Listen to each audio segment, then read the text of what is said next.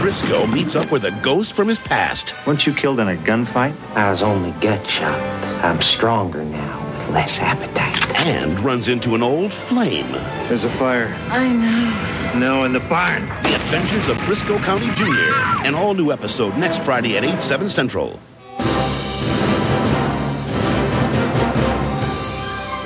Here's the thing about the Brisco County Junior Show.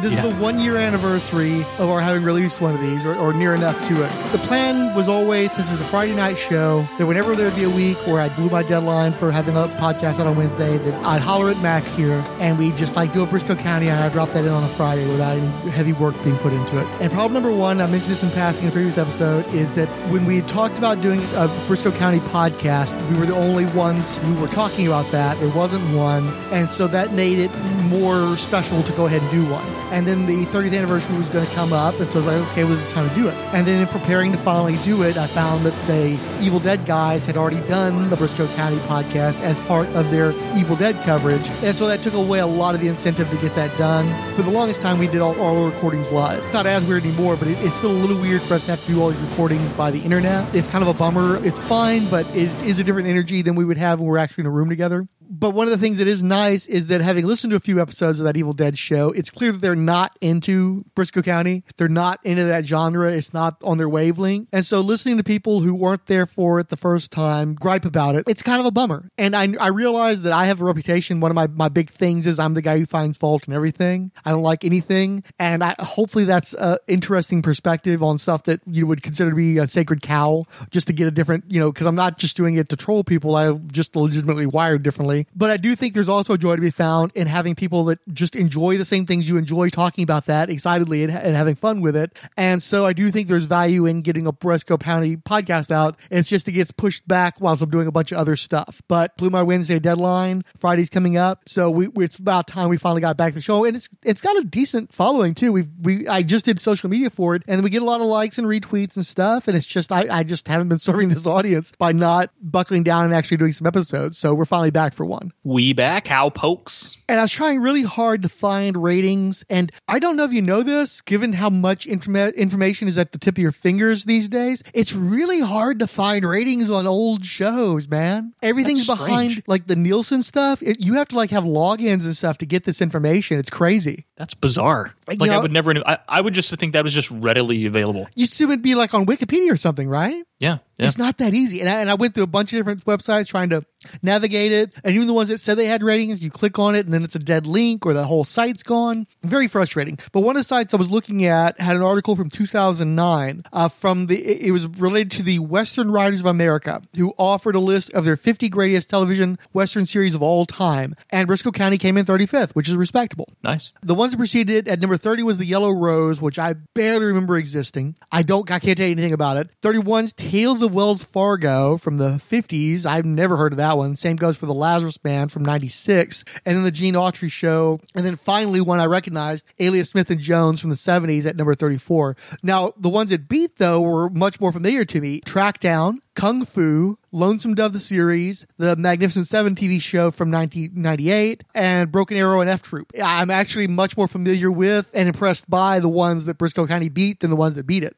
I, I'm just am not like I know I know Bonanza. I know Uh, Gunsmoke. number four, number one. okay, um, and I think that's it. I think that's my entire knowledge of because the Rifleman wasn't a cowboy show, right? Would Yes, the it- Rifleman yes, it was. a cowboy show? With, with Chuck Connors? yeah, it was okay. Yeah, that's Yeah, number yeah. six. And I only remembered the Rifleman because it came on right after another show that I watched, and I can't remember what it was. It was like super late at night, and as soon as that show was over, it'd be the Rifleman, and then he does that opening where he's just like, bah, bah, bah, bah, bah, bah, bah. Right. The Rifleman.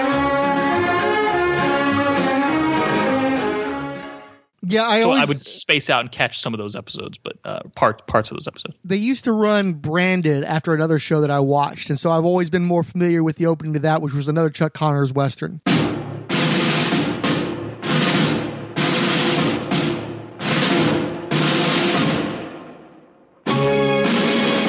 All but one man died there at Bitter Creek. And they say he ran away. branded, scorned as the one who ran. What do you do when you're branded and you know you're a man? Wherever you go for the rest of your life, you must prove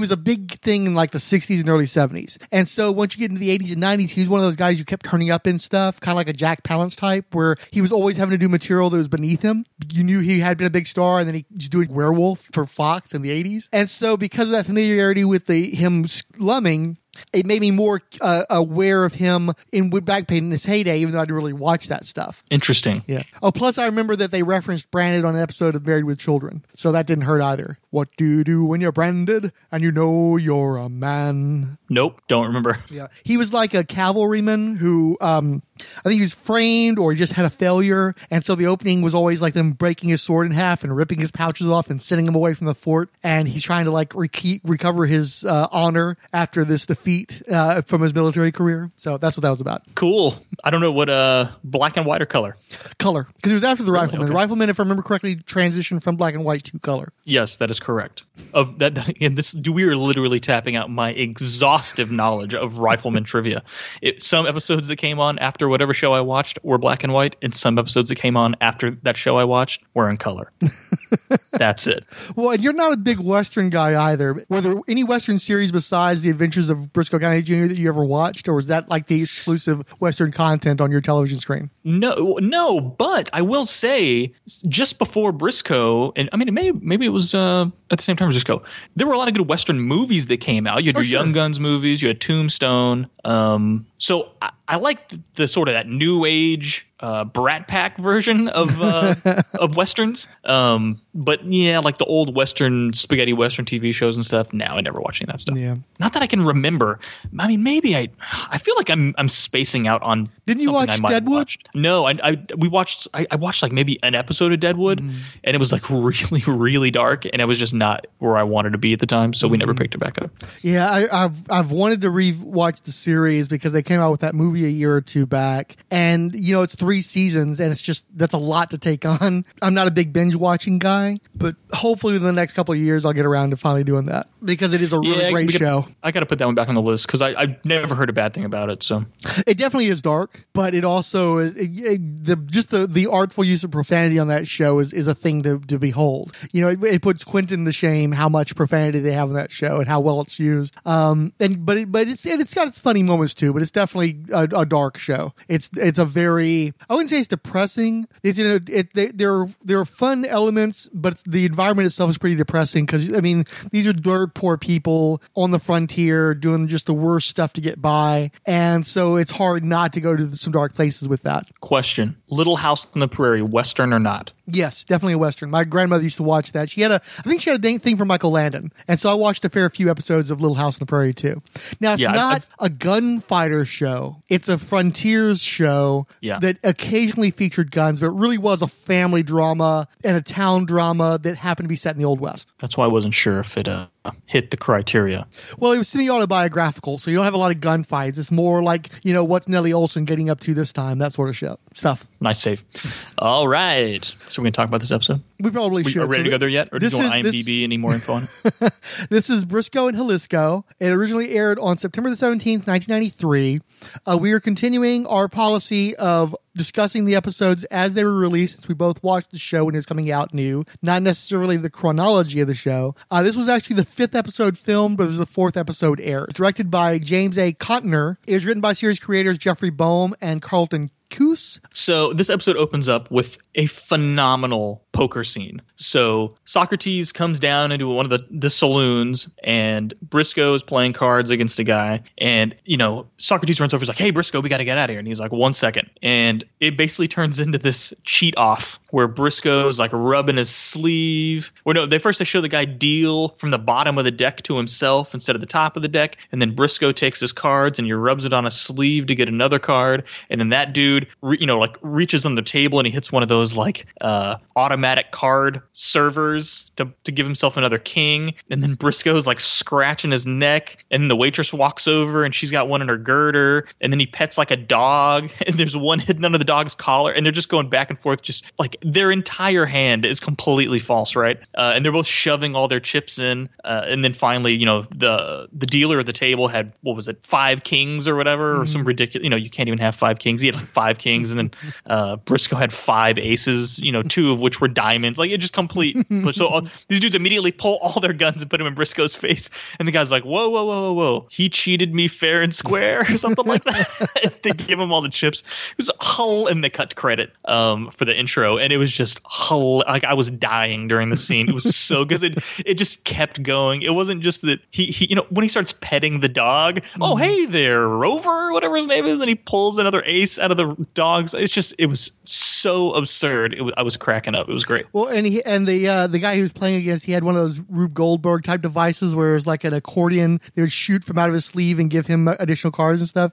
It, it just it's one of those things where it may not have been funny the first few, but once you get up into double, to double digit numbers of, of scams, it becomes funny over the, the progression of it just by the excess of it. And it's fun too because I still tend to think of Brisco County as being a square, you know, because he's just such a, a, a up, upright kind of guy, an educated guy, a straight shooter, and so it's nice be reminded sometimes that he does have his lowly qualities, and certainly cheating at cards is clearly one of them. yeah, like I said, I, I loved it. It was great. It was almost like a Naked Gun bit or something like that. You know, it was it was just, it, like again, it just got more and more comical as it went along. It was just like, it was great. And then again, the line "He cheated me fair and square" was fantastic. so anyway, from there we we do opening credits, uh, and it's Brisco and Socrates back at the robber barons, and they're basically telling them, "Hey, you know, we had a train full of guns that was."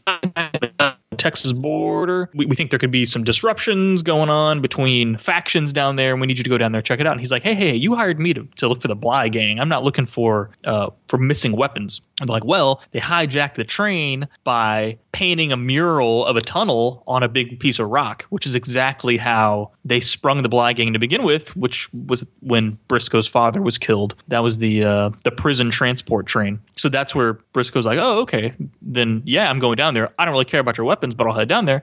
And like, well, that's why Socrates is going with you. So they send the two of them, to, and of course Socrates is like, "What am I going?" And he's saying, "What's he coming? I got to babysit this guy the whole time."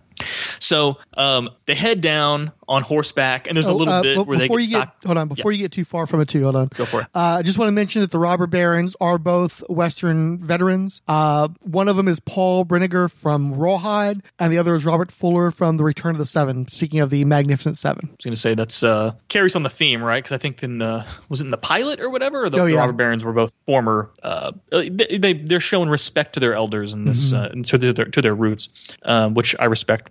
So from there, they, head down to Mexico and they're you know they're they're on horseback and they get stopped by some some bad hombres, I guess you could say. Uh, and basically, you know, they're telling them, I don't, were they going to rob them or ask them what they were doing there? And uh, well, they're pretending to be customs at first, but over time you realize that they're Frito Banditos. Right, right, right. So Brisco's like, oh, well, you know what? I do have this. And he pulls out a stick of dynamite and lights it. And he was all like, oh, here, why don't you take it? And he throws it at them. And it's just sitting there burning and burning and burning until these dudes are like, oh, okay, this guy's not bluffing. And they turn around and run off. He hops back on the horse with Socrates. And so they ride off on horseback. And he's like, well, hey, what about the di-? boom? And the whole thing lights up and goes like, it wasn't a fake stick of dynamite. That was 100% real.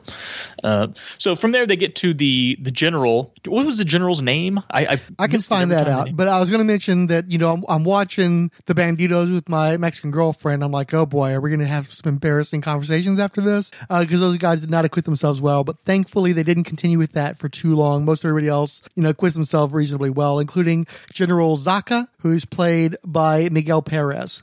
Yeah, and I think I'm not sure if all those dudes were actually Hispanic, but Yeah, I think there's some brown face at play there. Indeed. yeah, it's, this, the mustaches especially were, were a little much. But the general was definitely Hispanic, so that that was like okay, good. Brisco says he knows the general, so he'll find out what's going on with these weapons. Um, they sit down, they start having drinks, and he and they, he was like, uh, Socrates is like, what is this drink? It's phenomenal, and he was like, oh well, it's lime. Um, was it squeezed on the the legs of virgins and uh, into you know the finest gold tequila, and then he yells over to one of the witches. He's like, "Hey, Margarita, why don't you bring these guys your more of your special drink?" And it's like, "Wah wah," you know what I mean? Oh, yeah. She's Uh, Look, the margarita. If you can't get into that sort of dad humor, you're, this is the wrong podcast and the wrong television show for you. Sorry. Absolutely, absolutely. It's to- this is totally on brand humor. Um, so uh, from there, you know, they they start talking about the, the weapons and stuff. And he's like, you know what? The general's like, we don't talk about that now. It's late. Now it's time for the entertainment. And who's the entertainment? None other than Dixie Cousins from. Uh, when was the last time she was in an episode? Episode two, maybe. Mm, yes, yes, she was in episode two. That's right. So yeah, Dixie comes out and does a wonderfully overdub. It was a very strange dubbed performance because she was obviously not singing, and they dubbed that in because it was very soundstagey her voice. But they let they kept the crowd's voice in it. Like it was really I, all I could picture during the scene because she's like hanging off of Socrates and she's hanging off of Brisco. Were they just in complete silence and they just told these guys to react? Like I, all I could think of is how weird this must have been to not. like, were they playing a recording so that she was lip syncing to it? I It would was- hope they'd at least have the recording going, like it was a music I video, hope, something. hope they did. Anyway, so she puts on her performance, which was very fantastic. She is a uh, a very attractive young lady, um, and she was quite scantily clad in that scene, so that was very nice. Uh, It was funny though, because was it just me or was her? She's obviously got an accent that she does for the character, and sometimes it was Mae West, and sometimes it was John Wayne. So I feel like maybe she's still kind of getting a feel for her character. Okay. So you want to hear my note here? Sure. Here's my note. It says Dixie is doing a serious John Wayne impression, or did she have a stroke? Oh shoot. Was it John Wayne, or did she have a slight palsy? Like I can't tell the way she was drawing out some of the words. Somebody gave her a note, and she wisely ignored that going forward. But she took it at this particular episode, and it showed that she should have tossed that thing in the waste bin immediately. bro i was like you didn't talk like this in the other episode i would have totally remembered her doing a just awful john wayne impression uh and it came and like it, like it, it came and went in this episode she Mm-hmm. laid it on pretty thick in that first scene after the after she was singing with him but um but every now and then it popped up but i was just like what is going Is on this some sort of a voice, code? dude? Are you trying to give me a message that you know through this accent? I don't understand. What's what's happening here? Uh, it was hilarious Are you so held captive by the general? What's going on? Yeah. Uh, so basically, she warns them that yeah, she thinks the general's up to something. Uh, so they sneak out. The Socrates and Brisco they sneak out of their room at night to kind of snoop around and see what the general's up to. And there they see uh, it's Pete, right? Pete Hutter. Pete Hutter. Yep. Pete Hutter, uh, who was from the the pilot, right? Or no, didn't he get shot in like uh, No, he he was shot in in the pilot, as I recall. the pilot? He gets shot. That's right. Um, so he's there, and he's the one who stole. I mean, he was the one who painted on the, or he got the painter to paint the rock, right? Because he was the one that sprung them out of the train and the pilot, right? He he's a rock painting patron. Right. Uh, so uh, he's the one with the weapons. He's trying to sell them to the general, and that deal kind of starts to go bad. And the general's men come over and they're like, "General, the, the gringos are locked in their room." And and he's like, "So he's like, why don't you go put them to bed?" Like wink, wink, as in get rid of them. And of course, Socrates and Brisco are watching this happen, and they kind of look back over at their room. Those dudes walk in and just waste. They're just like firing into the room, uh, obviously not realizing that they're not there.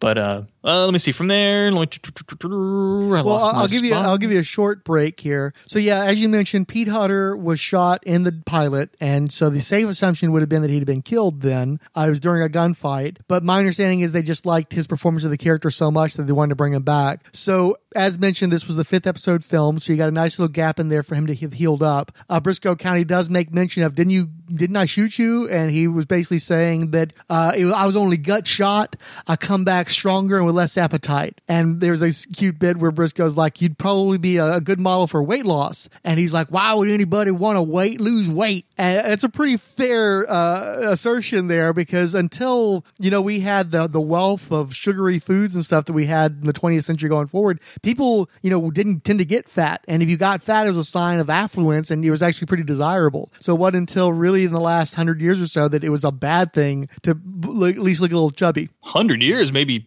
like twenty or maybe like forty years. I mean, I think it's a little more recent than uh, the the American obesity problem has uh, really exploded over the last 30, 40 years or so. But anyway, but yeah, I thought that was a, that was an, he's like, why would I want to lose weight? And I was like, that was the first thing I thought of too. I was like, yeah, because back then this was not an issue. Uh, you're riding on a horse in 100 degree weather with no air conditioning, nobody had issue uh, and like starving for days on end.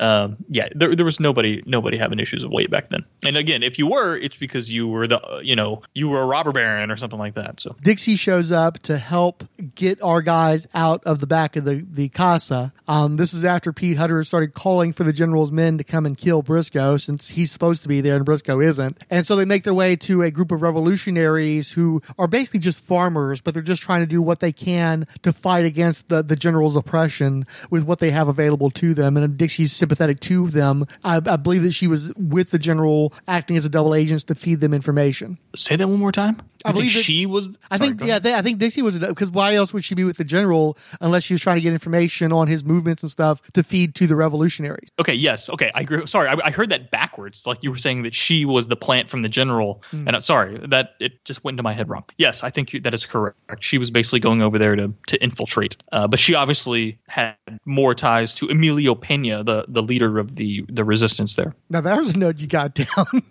uh, Yeah. Played by uh, Michael De Lorenzo. Um, he's probably best known for playing Alex Torres in the later seasons of Head of the Class. I wasn't watching the show by that point. He did do 61 episodes of Fame, but uh, not only did I not watch that show, but he apparently didn't get any credits of anybody that was worth mentioning. But he was in several iconic videos of the 80s, including Beat It. He was one of the zombies in Thriller, and he was featured in Lionel Richie's uh, Running with the Night. The other thing that he's well known for is he played uh, PFC William T. Santiago, the victim in A Few Good Men. Uh, he was also in Alive, so uh, apparently he was either eaten or had to eat some people. I haven't seen Alive in a long time. I don't remember the specifics. His longest gig was uh, one of the star performers on New York Undercover, which I think ran on Fox. And he was also on some show called Resurrection Boulevard. I never watched either one of them, so I can't speak to those. He looked familiar. I have not. he seen definitely had one of those anything you just said. faces. Did you did, did you not watch Head of the Class?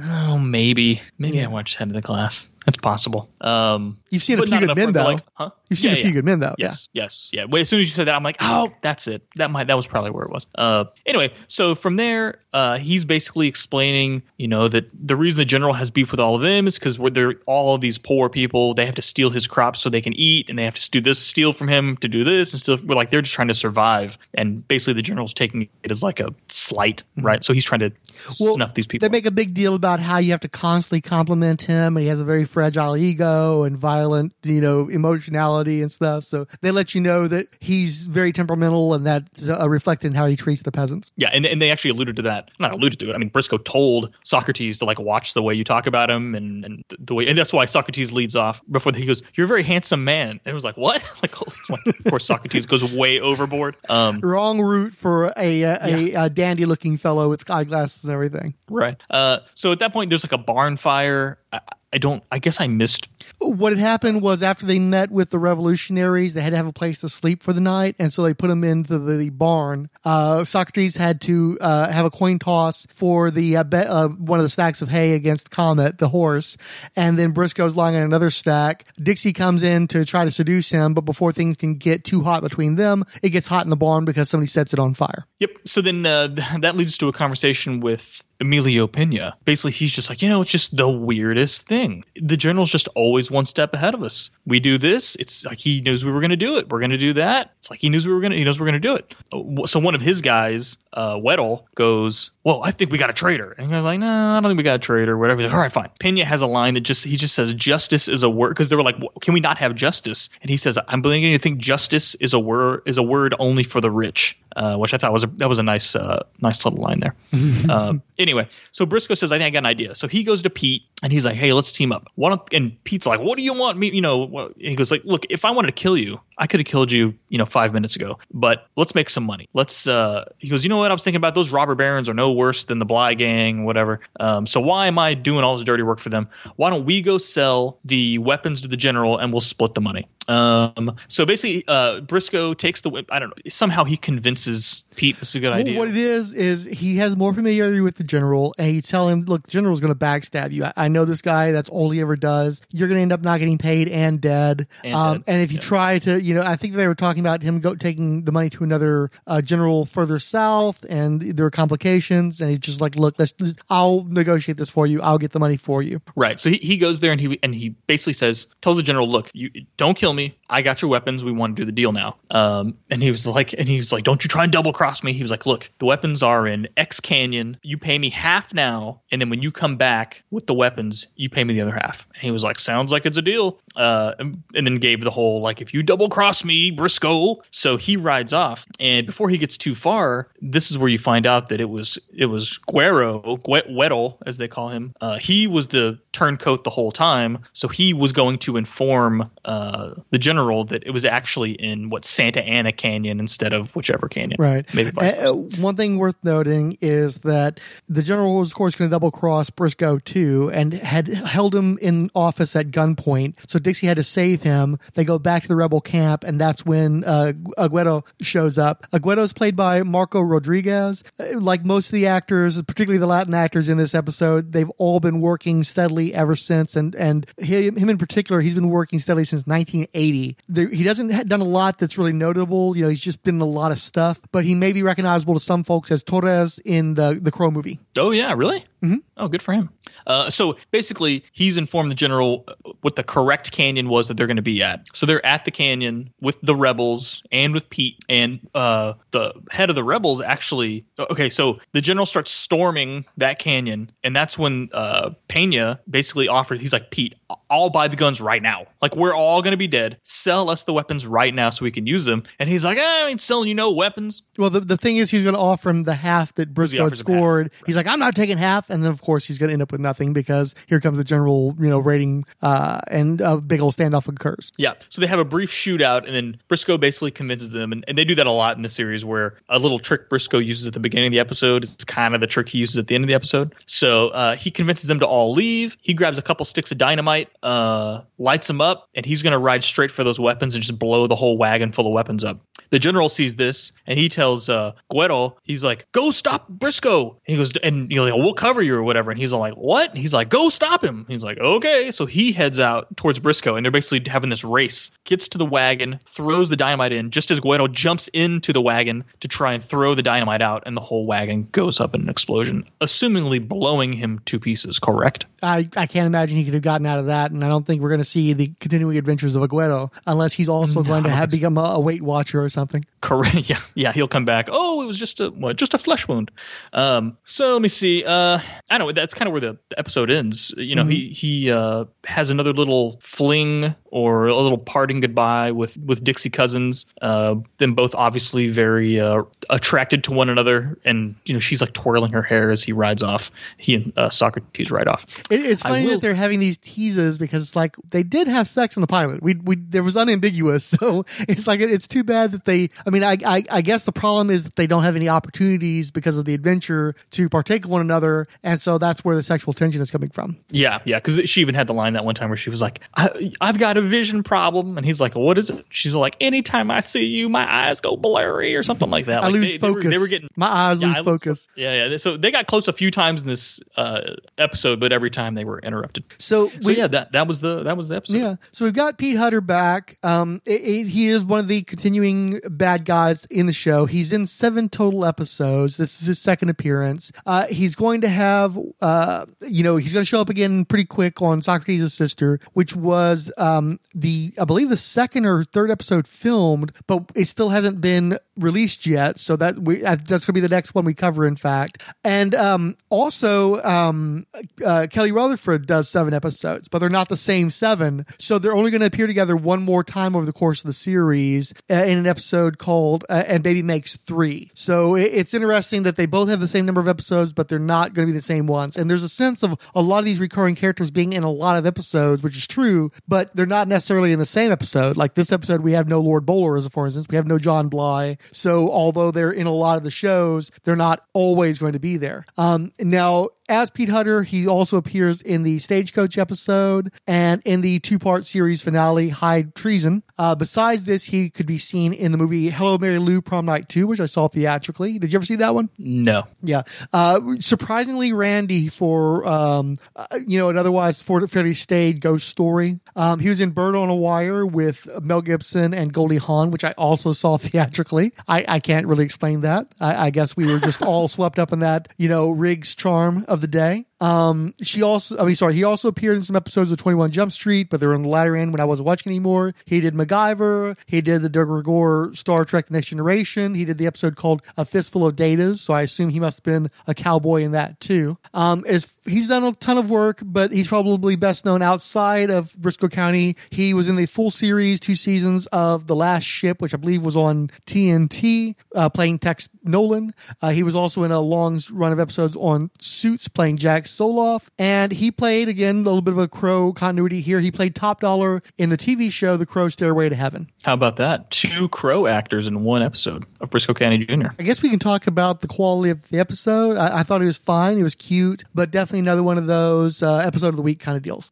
Yeah, I think so. This wasn't really universe building. Um, there was no orb in this episode. Uh, outside of Pete, there's you know Bly's not in it. Uh, in fact, they make a. He even says, "Where's Bly?" And he's like, "This is just me, dude. Like I'm I'm the one out here running these guns. He's got nothing to do with it." Uh, which I I like. I like that he's not going to be in every episode, right? Uh, we don't we don't need that, especially bi- kind of not. We're obviously not binging it because we have this huge gap between episodes.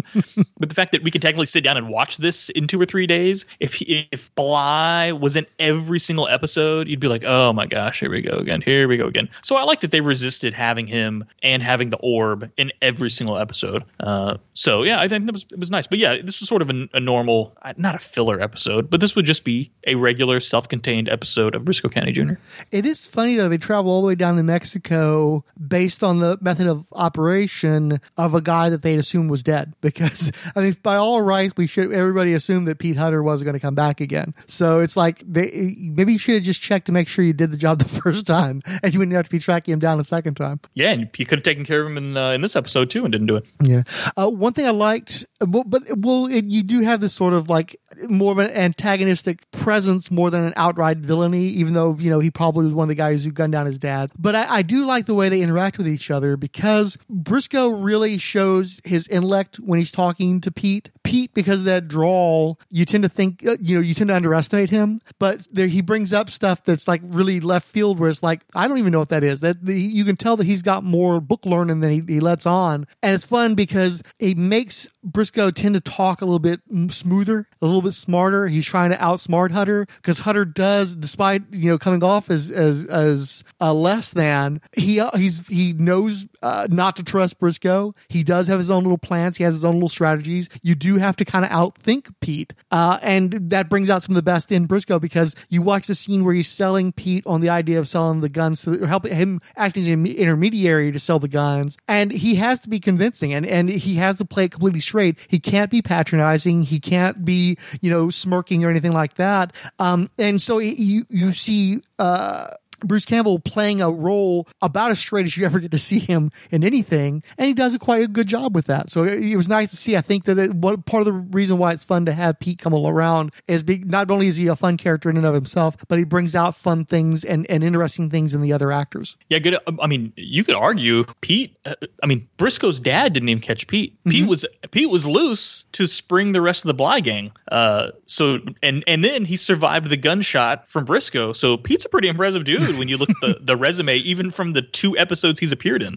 Uh, you know, Bly got caught by Brisco's dad. Yeah. Uh, Pete's the one who had to bail him out. So uh, yeah, yeah, no, and I think this was good too. He, he he they do they don't make him some bumbling idiot. He's definitely got the the like you said the drawl, and he's got that uh, I don't know the way he talks is like this guy's a dum dum. But look, the dude's he got them. He's got the I guess it wouldn't be streets. He's got saloon smarts or whatever you, they would call it back then, because everybody was from the the street. Sawdust skills, or what, what is it? Exactly. Uh, So- he's a tumbleweed thinker.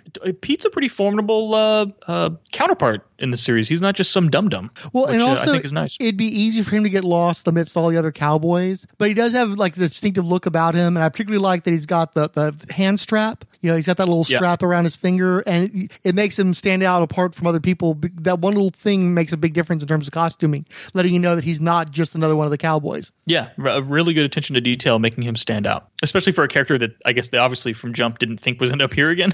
so uh, yeah, no, it was good. I, I it was it was a fun little episode, but again, no, nothing nothing really pulling you into the next episode. There's this was very much a self-contained little uh, issue. It was a nice Episode. little done in one, yeah. Yep. Um, so besides the fact that we were talking a lot about Bruce Campbell during our uh, Darkman coverage on Rolled Spine, uh, also uh, the Fire and Water Podcast Network has recently done their Zorro month, celebrating the 101st anniversary of Zorro, which is the sort of timetable we would tend to work on. But they've been doing a whole month of it, and it's been cool. I haven't listened to everything yet, but I've listened to a, a fair amount. And since Max Romero is one of our listeners and, and retweeters and likes, I wanted to make sure to give that a shout out. And we'll probably throw a, a, uh promo on here as well. I will say though that they put out in a tweet a head to head of who had the better horse, the Lone Ranger or Zorro. And uh, so my question to you, Mac, is can you name Zorro's horse? Because I sure couldn't without a prompt.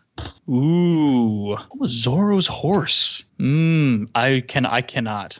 It was apparently Thunder. Thunder. Okay, I guess that kind of. So for me, the Lone Ranger automatically wins just by the fact that I not only do I know the name, but it's incorporated into the the uh, themes of the character and the liter- literally the musical theme of the character. Now, my question to you: Who's got the better horse, Brisco County or the Lone Ranger? Oh, it's Brisco County. The friggin' Hi Ho Silver can't flip a coin. Are you kidding me?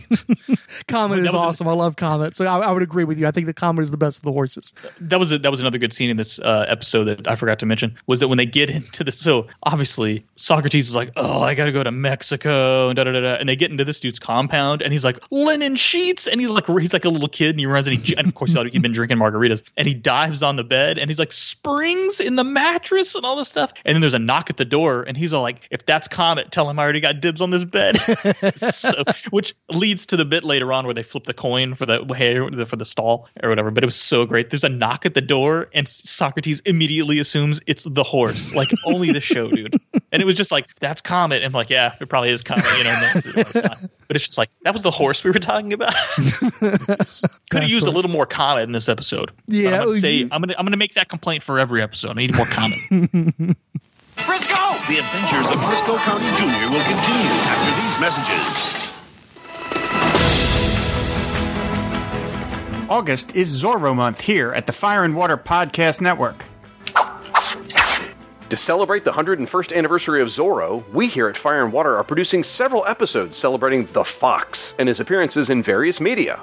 First up is The Mirror Factory. We focus on where the legend began, the seminal novel by Johnston McCulley, originally entitled The Curse of Capistrano.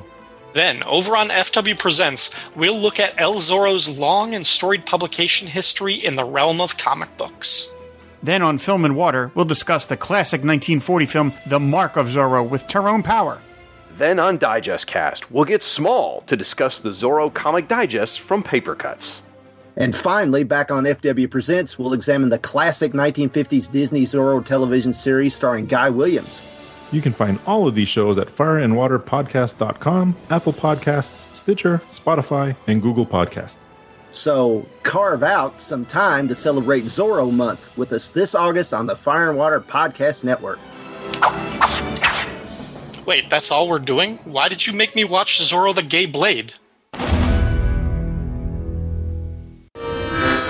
The Adventures of Brisco County Jr., starring the legendary chin of none other than Bruce Campbell, is a short lived series that aired on Fox between 1993 and 1994. Why cover such an obscure series and one that was cancelled by the end of its first season? It stars Bruce Campbell! On top of that, it offers an intriguing counterbalance to today's darker, grittier entertainment. One that hails from a time where heroes were noble, villains were dastardly, and femme fatales were not as fatale. A throwback to Western serials of yore with a dash of science fiction, Brisco County arguably represents an end of an era within its primary genre in American television. Just a good old fashioned adventure with plenty of cornball humor, action, and a horse that prefers to sleep in hotel rooms. So join us every week as we cover all 27 episodes of The Adventures of Brisco County Jr.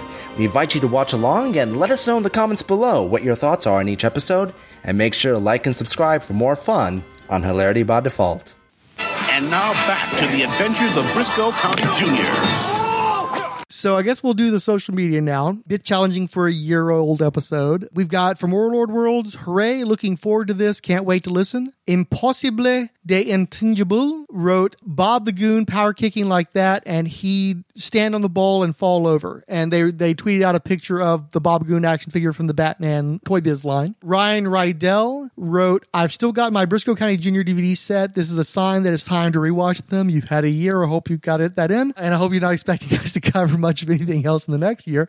Um, Actually, Coffee- no. I, I hope you didn't watch them and then do a whole podcast on it and cover the entire right and now we're the third podcast on brisco county right coffee and comics wrote i was just thinking last week how i hadn't heard anything from these guys about brisco lately lo and behold here's a new episode randy caldwell wrote i'd listened to a parker lewis can't lose podcast key west 2 and uh, given how often we managed to get the brisco county out and parker lewis ran multiple seasons uh, I, I don't think we'd in our natural lifespan be able to finish it No, we, we would need a whole other pandemic. Next pandemic, we'll start Parker Lewis. Parker Next Lewis. pandemic. podcast lewis can't lose so pandemic Lewis can't lose. 108 Sage, Alan Middleton, Dr. Ange, Brian Mulvey, Chris at Bad Books for Beginners, Coffee and Comics, Comics in the Golden Age, Captain USA, Daniel French for Spony Sound Design, Dave's Comic Heroes blog, Dave Golding, Doc Strange, Arrow Mero Mero, Evil Dead News, Guatam Shioran, Gregory Litchfield, Green Lantern HG Fighting the Good Fight, The Hammer Strikes, Random Geeky Stuff, History of Comics on Film, The Hoopers, Ice in the Face, Impossible de Intangible, Into the Weird, Jeffrey Brown, Jennifer DeRoss, J.V. Torres, Keith G. Baker, Christados, Longbox Crusade, Melly, Nexus of Fall Realities, Nerdfix Strangers, Odell Abner Dracula, Paul Matthew Carr, Professor Frenzy, Randomitable, Randy Caldwell, Revolutionary Mama, Richard Field, Richard G., Rise of King Asilas, Ryan Daly, Ryan Rydell, Secret Wars and Beyond Podcast, Sean Merrick, Simone J. Lima, Slangward Scott, True Stories, Varangian Vigilante, Resurrections, a Warlock and Thanos podcast, Warlord Worlds, and Words and Pictures. Did we ever actually introduce the show? No, you want to jump? I mean, we, Hey, we haven't really. welcome to The Coming Thing, an Adventures of Brisco County Junior podcast. I'm a League Machine, and with me is Diabolu Frank. But the truth is, I don't think we've ever introduced the show because I actually was listening to a couple and just remember how it worked. And we mostly just sort of like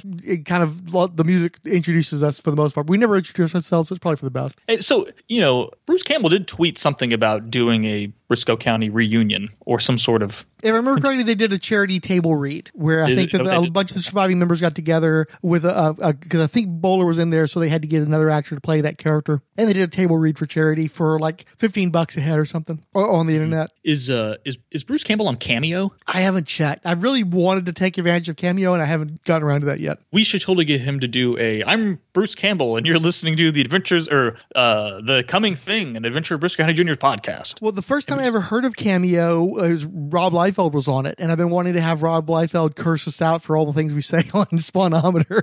He does not. He is not on Cameo. That's very frustrating. Um, I didn't feel like he would though. Something something in my gut was like, I just don't think Bruce Campbell. It's weird. It's like some people are built for something like that. Bruce is such a raconteur, and he's such a guy who likes talking to people face to face live. I think that he it would be weird for him to just like record messages for people. Maybe I'm, I'm mistaken about that, but I just don't feel like he'd be wired that way. It feels like he would just Yeah, not be interested in something like paid now, but to get paid 150 bucks a pop to look and say, "Hey, Samantha, Jimmy just wanted to say, give me some sugar, baby," and then he gets paid 150 bucks. Why would? Why is every rich person not on this, or Mm-hmm. every famous person not on this? Because you're definitely not rich if you're doing it. I'd never actually gone to Cameo's website before, and there are some just outrageously like, really, you're like, you think people are going to want you to say stuff? That's weird.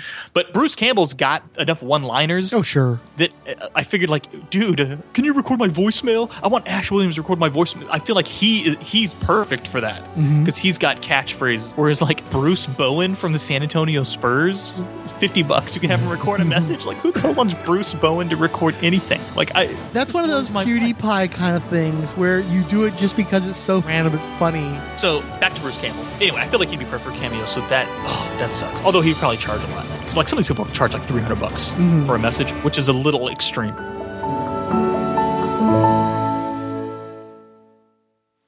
Friday, Brisco's arch enemy Hello, Brisco. tries to send him to a watery grave. Got that old sinking feeling? And a close encounter with a beautiful redhead could be the kiss of death. The Adventures of Briscoe County Jr. All new episode next Friday at 8, 7 Central.